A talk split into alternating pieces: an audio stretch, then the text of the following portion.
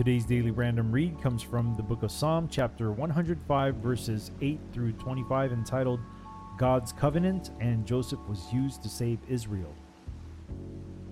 He hath remembered his covenant forever, the word which he commanded to a thousand generations, which covenant he made with Abraham and his oath unto Isaac, and confirmed the same unto Jacob for a law, and to Israel for an everlasting covenant, saying, Unto thee will I give the land of Canaan, the lot of your inheritance.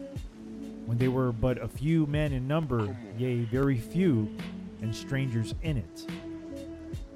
When they went from one nation to another, from one kingdom to another people, he suffered no man to do them wrong, yea, he reproved kings for their sakes, saying, Touch not mine anointed, and do my prophets no harm. Moreover, he called for a famine upon the land. He brake the whole staff of bread.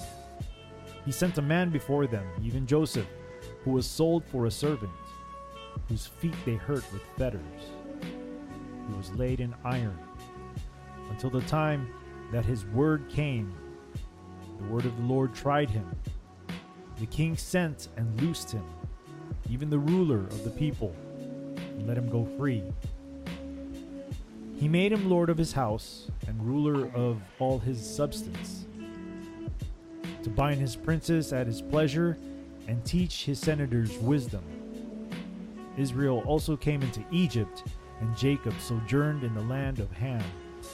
And he increased his people greatly, and made them stronger than their enemies. He turned their heart to hate his people, to deal subtly with his servants. Once again, this daily random read comes from the book of Psalm, chapter 105, verses 8 through 25, entitled God's Covenant and Joseph was used to save Israel.